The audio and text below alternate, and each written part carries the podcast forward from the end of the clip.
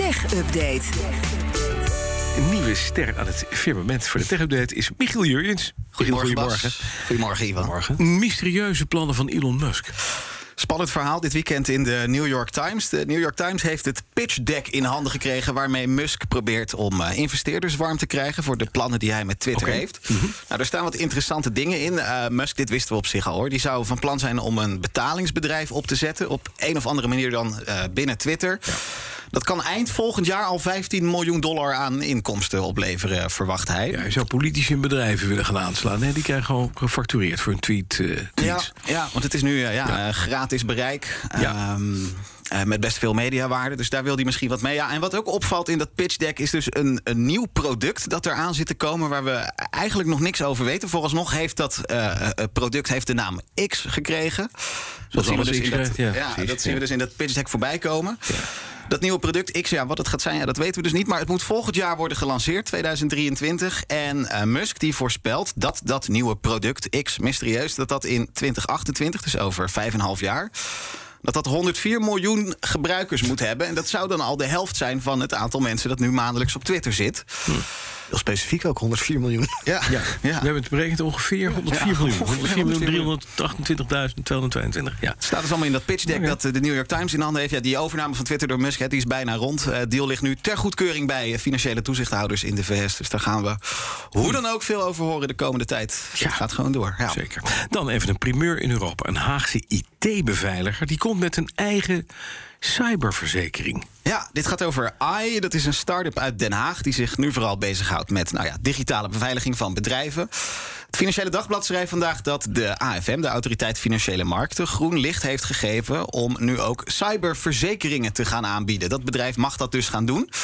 Het zou de eerste keer zijn in Europa dat een IT-beveiliger dus zelf met die verzekeringen komt. D- Zo'n verzekering, wat kun je ermee? Eh, Bedrijven kunnen dan snel hulp krijgen van een crisisteam als er digitale dreigingen zijn. eh, of als het helemaal misgegaan is, je hebt losgeld moeten betalen eh, om je bestanden terug te krijgen. Dan kan zo'n verzekering in sommige gevallen vergoeden. Maar wat gebeurt er? De schade door cybercriminaliteit die neemt toe.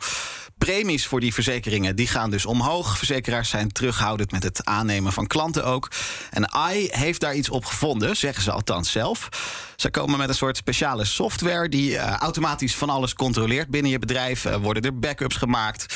Zijn de laatste beveiligingsupdates zijn die netjes uitgevoerd? Klopt dat allemaal? En op die manier, het plan is, dan kan er snel worden ingegrepen. Ze zitten er dicht op.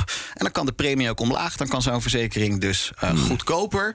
Er zijn wel wat haken en ogen. Eh, experts die wijzen in het FD onder andere op het risico op belangenverstrengeling. Want ja, je IT-beveiliger, dat kan in dit geval ook je, eh, Verzekeraar, ja, gek, je worden. Twee petten tegelijk op, ja. Ja, ja dus eh, dat is iets om even in de gaten te gaan houden. Maar goed, primeur in Europa dus. Oké, dan nog even dit. Joe Rogan is van zijn Spotify-troon gestoten of geduwd.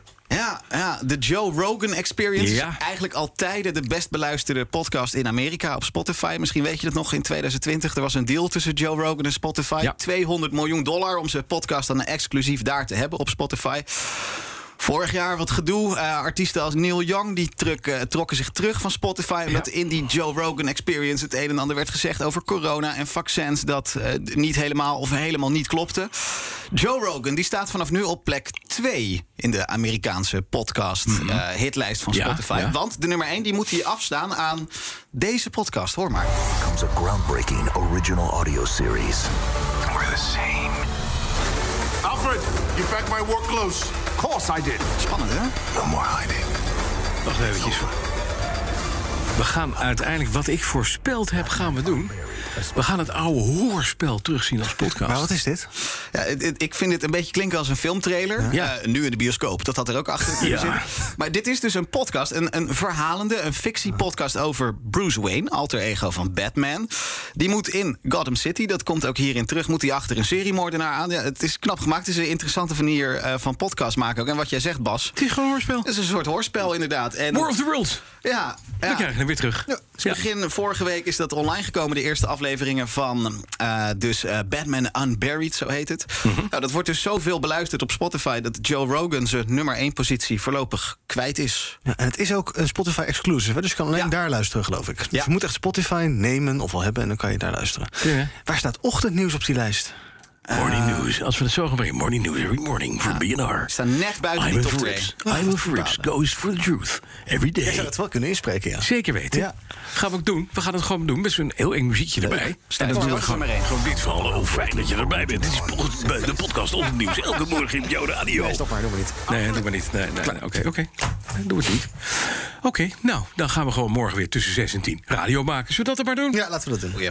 Dankjewel, Michiel Jurgens. Graag gedaan. De BNR Tech Update wordt mede mogelijk gemaakt door Lenklen. Lenklen. Betrokken expertise, gedreven resultaat.